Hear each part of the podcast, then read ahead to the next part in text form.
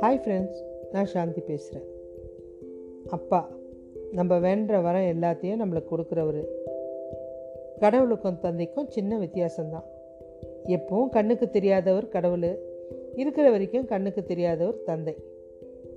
பிள்ளைகளோட ஆசையை நிறைவேற்றுறதுல ஒரு பக்கம் இருந்தாலும் தான் அனுபவித்த கஷ்டங்க தன் பிள்ளைங்க அனுபவிக்கக்கூடாது அப்படின்னு நினைக்கிற ஒரு ஜீவன். ஒரு அப்பா மகன். அப்பாவுக்கு சிற்பம் செதுக்கிற வேலை. பையன் கூடமாட வேலை செஞ்சுக்கிட்டே இருக்கான். அப்பா அவனை ஏதாவது குறை சொல்லிக்கிட்டே இருப்பார். அவருடைய சிற்பம் நல்ல விலைக்கு போச்சு. கொஞ்ச நாள் ஆச்சு. பையன் வளர்ந்துட்டான். இவருக்கும் வயசாயிடுச்சு. இவருடைய சிற்பம் அவ்வளோவா விலை போல. பையன் செதுக்கின சிற்பம் ஒன்று அதிக விலைக்கு போச்சு. உடனே அப்பா அப்பவும் அவனை குறை சொல்கிறாரு இன்னும் நீ சிறப்பாக செய்யணும். அப்போ தான் நீ வளர முடியும். இவனுக்கு கோபம். என் சிலையை குறை சொல்கிற தகுதி உங்களுக்கு இல்லை அப்படின்ட்டான். அன்னையிலேருந்து அவர் அவனுக்கு அறிவுரை சொல்கிறதே இல்லை.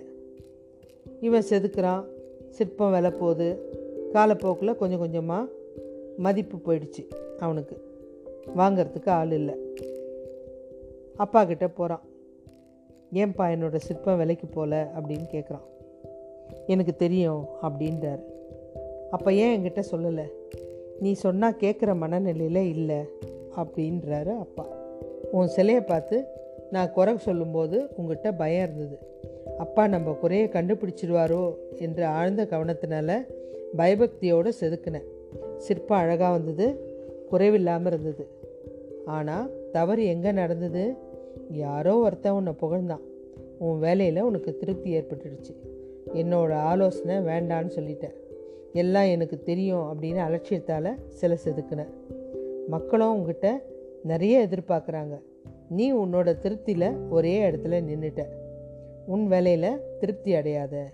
இன்னும் இதை விட பெஸ்ட்டாக என்ன கொடுக்கலான்னு யோசி. உன் திறமையும் வளர்ச்சியும் கூடும் அப்படின்னாரு. இது கதை. அப்பாக்களுக்கு மகன்களோட செயல் அவ்வளோவா திருப்தி இருக்காது. தி பெஸ்ட்டாக உங்களை பார்க்குற வரைக்கும் அப்பாவோட குறைகள் தொடரும்.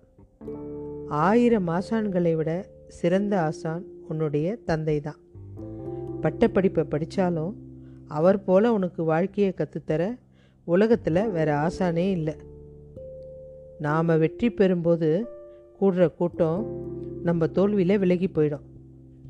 இது ஒன்றும் பெரிய விஷயம் இல்லைடா நான் இருக்கேன் அப்படின்னு மகனோட கண்ணீருக்கு தோல் கொடுக்கும் அப்பா இந்த தைரியம்தான் ஒவ்வொரு மகன்களையும் வாழ வைக்குது.